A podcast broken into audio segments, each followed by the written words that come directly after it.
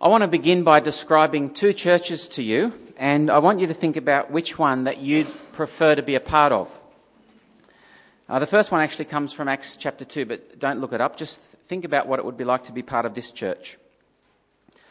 All the believers were together and had everything in common. Selling their possessions and goods, they gave to everyone as he had need.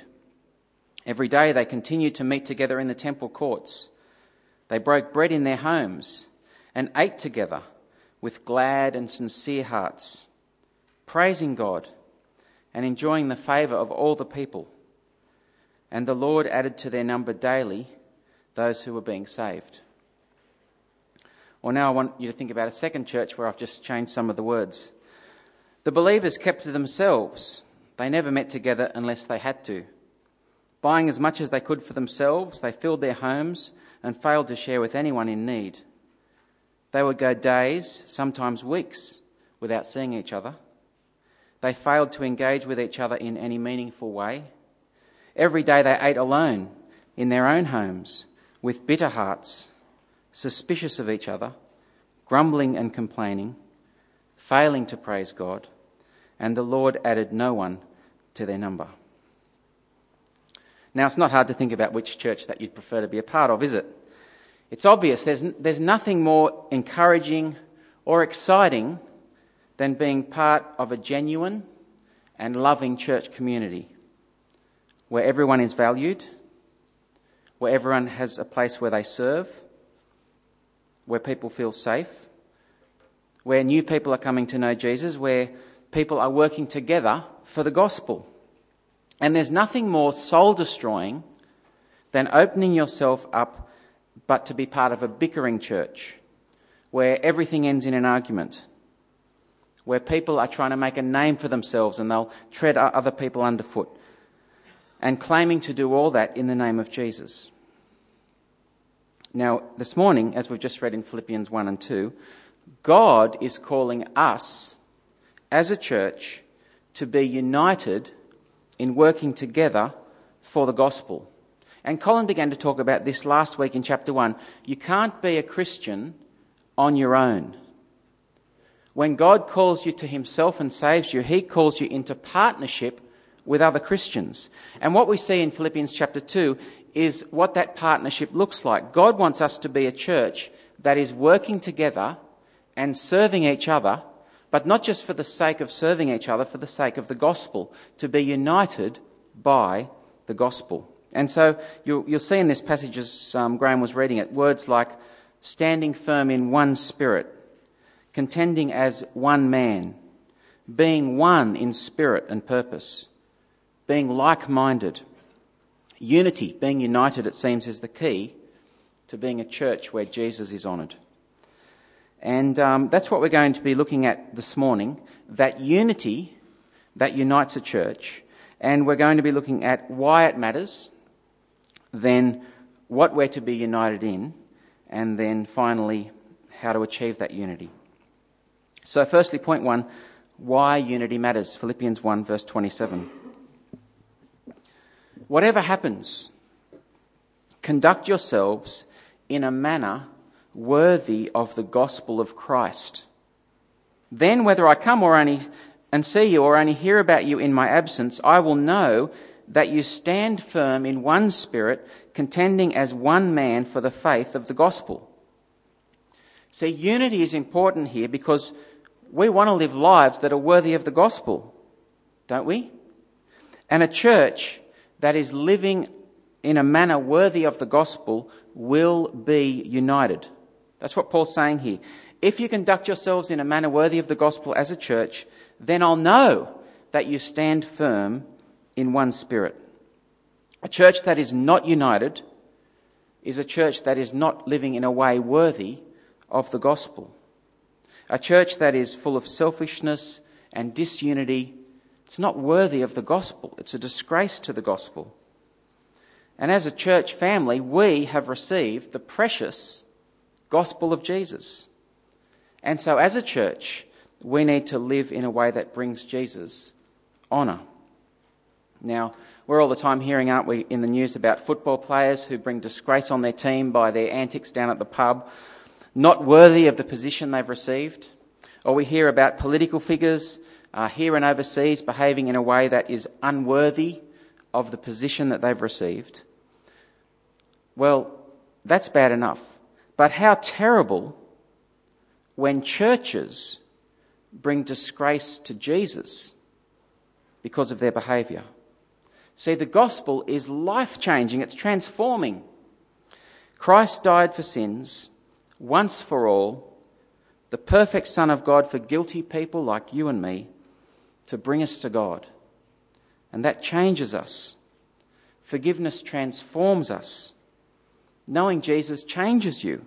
And that's what chapter 2, verse 1 is about. Paul is pointing out um, all the reasons why we would want to live a life worthy of the gospel. Verse 1 If you have any encouragement from being united with Christ, if any comfort from his love, if any fellowship in the Spirit, if any tenderness and compassion, then make my joy complete by being like minded and so on. See, do you have any encouragement at all from being united with Jesus? Is there any encouragement in the fact that you, although you are an undeserving sinner, you're now friends with Jesus Christ? Is there any encouragement that you are now His? It's inconceivable that a Christian could say no, isn't it? If you have any comfort from His love, have you ever felt any comfort in the fact that Jesus loves you? Maybe when you feel lousy, when you've blown it yet again, when you've messed up, when you're hurting, when you're lonely. Is there any comfort in knowing that Jesus loves you and he knows just what you're like and he's given his life for you? Again, it's inconceivable that you could say, No, I don't find that comforting. Do you have any fellowship with the Spirit? Does the fact that God has placed His living Holy Spirit in you give you any sense of connection with God? That He's actually put part of Himself in you? That He has a desire to work in your life? Do you have any fellowship with the Spirit? Again, inconceivable that any Christian could say no. The point is, and Paul goes on with more examples, this is what we have already received as Christians. And in response to that, if we have any of these, then verse 2 make my joy complete by being like minded, having the same love, being one in spirit and purpose. In other words, now that we've received the gospel and we've experienced blessing from God, God wants us to be united in working together to share that gospel with others. Now, it's not just unity for unity's sake. I know unity is a bit of a buzzword. It's unity for the sake of the gospel. So there's nothing particularly Christian about unity. A lot of churches think that if you just get together and um, call it unity, there's something Christian about that. But there's unity in all sorts of areas. When there's a disaster like a flood, we see put people putting aside their differences and working together for a common purpose. They're unified. Uh, last, week's, last week at hockey, um, we played quite unified as a team. Over the last few weeks, there's been a bit of grumbling and complaining about umpires, people losing their temper, people going home early, people getting yellow cards, all from our team. And so on Wednesday, we had a game we had to win. It was our last chance to get into the finals. And so the captain gave us a bit of a, t- a pep talk. Righto, fellas, I want us to play together tonight. I want you talking to each other. Let's leave the stupid talk off the field. Let's go out there and play as a team. Well, we did. We played as a team, but we didn't win. We're out of the finals. But that's what unity is one mind, one purpose, work together as a team. Now, in Philippians, uh, God is not calling us to be unified just for the sake of unity. Unity is not always a good thing.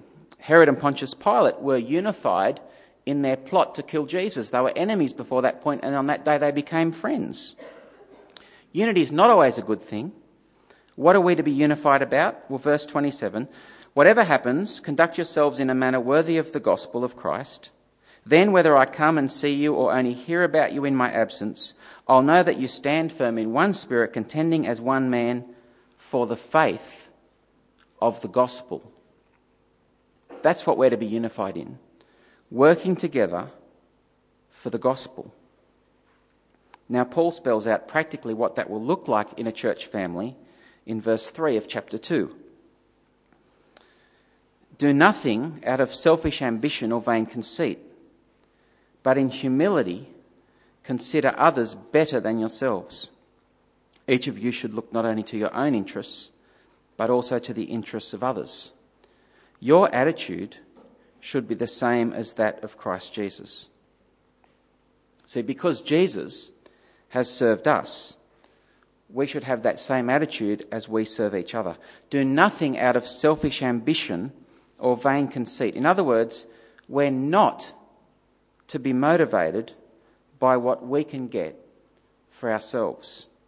We're not to be motivated by what's best for us. We're not to be motivated by what suits us, by what most benefits us. That's not living a life worthy of the gospel. If we have a church full of people who are coming along for their own benefit, that will not result in the spread of the gospel. It'll result in disappointment. It'll result in a church where people are complaining because their needs are not met. Verse 3 there's a better way. Do nothing out of selfish ambition or vain conceit but in humility consider others better. And better here means literally more important. It's not like, okay, you're a better squash player than me. That's just false humility. It's, I'm considering you more important. But in humility, consider others more important than yourselves. That's to be our attitude in the church family. Other people's needs are more important than mine. How can I best serve them? How can I benefit someone else? How can I help someone else know Jesus better? Now, generally, I know that we have good days and we have bad days. We have days when we come to church with good motives, and we have days when we come to church with bad motives. But generally, what motivates you to come to church? What motivates where you sit? What motivates who you talk to? What motivates what you talk about? What motivates when you finish that conversation and move on to talk to someone else? Is it all for your own benefit? Or are you here to benefit other people and look out for their interests? As you walk through the door, are you thinking, I hope this is worth getting out of bed for today? I hope this is going to encourage me. Or are you thinking, who can I encourage? Who's someone who perhaps needs me to encourage them?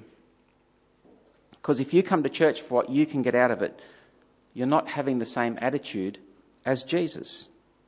It's not just that you're being selfish and that other people will miss out because you don't encourage them. It's worse than that. You are not honouring the Lord Jesus. If you come to church for what you can get out of it, you're not living a life worthy of the gospel. Now, that's hard. That's very hard, isn't it? Because naturally, we're not like that. Naturally, we want what's best for us. Naturally, we want our rights. Naturally, we're always on the lookout to make sure that we're looked after. Perhaps we make little mental tallies of how many times we've helped out with something and little notes of how many times other people haven't helped out. Naturally, we feel sorry for ourselves when we miss out on things. Naturally, when we serve someone else, we expect that perhaps sometime in the future they'll help us back. And when they don't, well, perhaps we sometimes get disappointed about it. The, that is the natural way to act. And the gospel is calling us to act in a way that is not natural. That when people see it, they'll see that we're different. The gospel is calling us to act in a way that can only be explained if Jesus died and rose from the dead and he's going to return and raise us to be with him.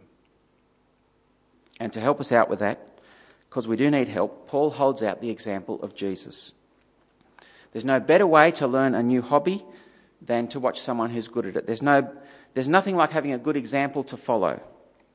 Paul holds out Jesus for us as an example of how to serve. Look at verse 5 with me. Your attitude should be the same as that of Christ Jesus, who, being in very nature God, did not consider equality with God something to be grasped, but made himself nothing, taking the very nature of a servant, being made in human likeness. And being found in appearance as a man, he humbled himself and became obedient to death, even death on a cross. Jesus gave up everything. He made himself nothing. Verse 6 says that he was in very nature God. You don't get any more important than that. And unlike Adam, who wanted to be like God, unlike us, trying to be like God, trying to make a name for ourselves, Jesus let go of that. He didn't consider equality with God something to be grasped. He made himself nothing. He lowered himself. He became a man. And not just any man, he went lower, he became a servant. Jesus was someone who considered that other people were more, important than him, even though he was God. And as you read the Gospels, you see it. He's tired, he wants to have a rest, and yet people come to him and he helps them. But that wasn't enough that he became a servant. He went even lower. Verse 8 And being found in appearance as a man, he humbled himself and became obedient to death, even death on a cross.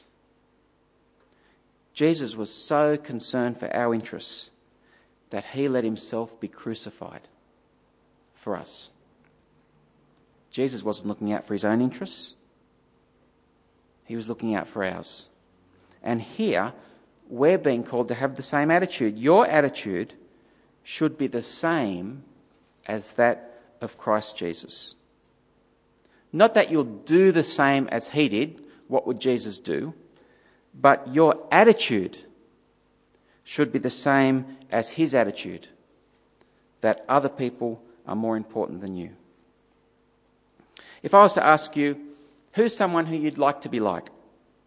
I mean, is there someone that you'd like to have some of their talent or some of their looks or some of their personality or some of their skills.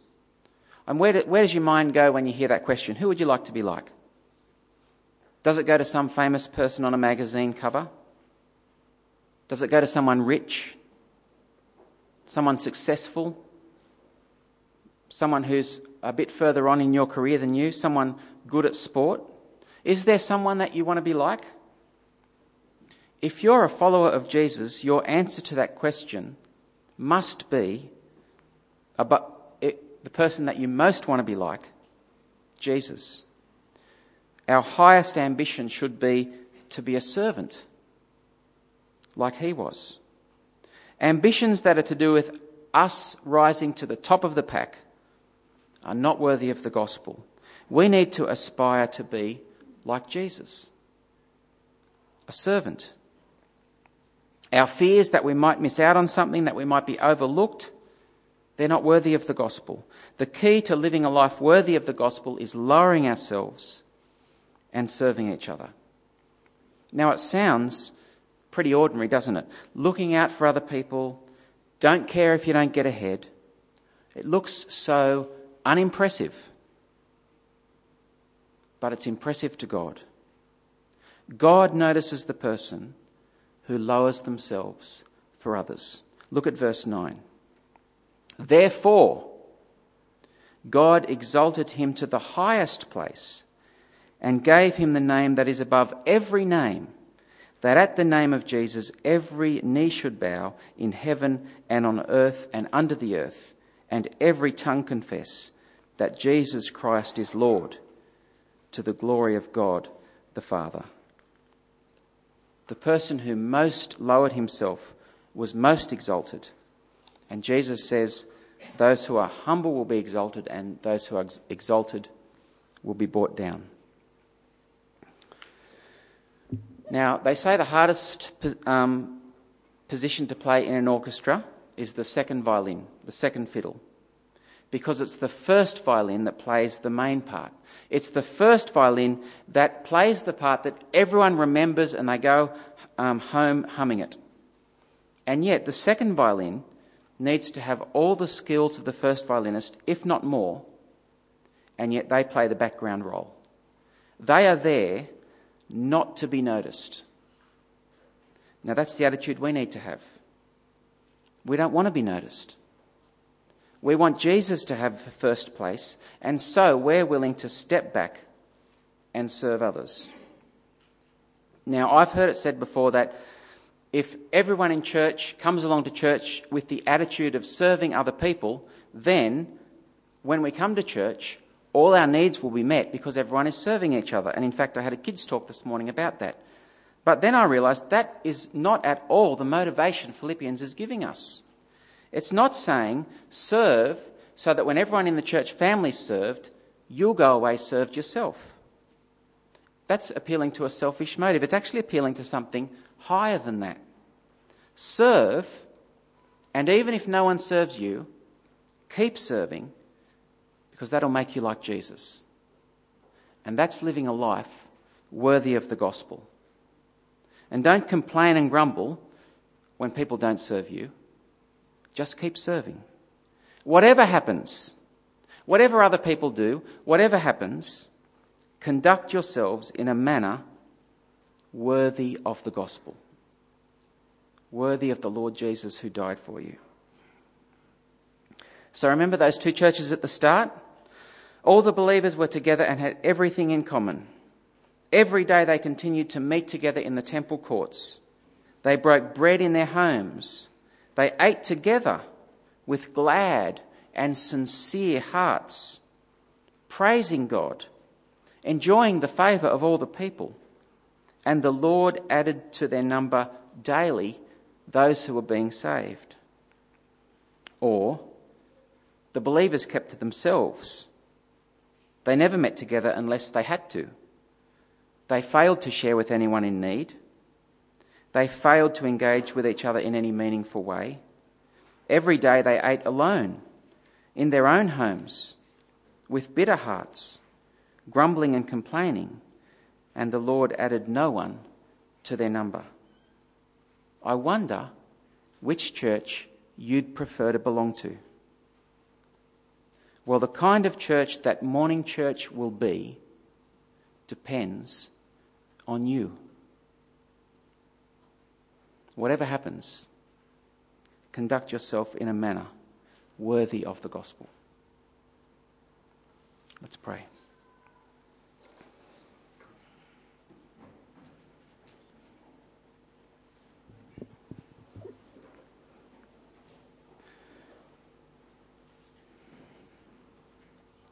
Father, this is a, a hard passage for us to hear because we confess that naturally we are so unlike this. We're all the time looking out for our own interests. We want other people to serve us. We want what's best for us. Father, we bring all that and we confess it to you as, as the selfishness that it is. And we pray that you would make us more like Jesus.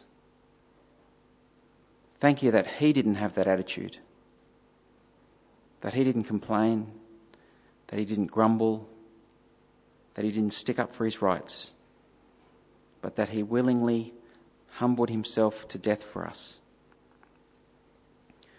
And Father, we pray that having come to know him, having been united with him, having tasted his love, having fellowship with you, that we might now add to that and have the same attitude of Jesus, where above all things we want to promote the gospel and we want to serve each other. Father, this is not natural. We need your spirit at work in us to be like this. And we pray that you would indeed change us. We pray these things not for our own sake, not for morning church, but that Jesus would be honoured. Amen.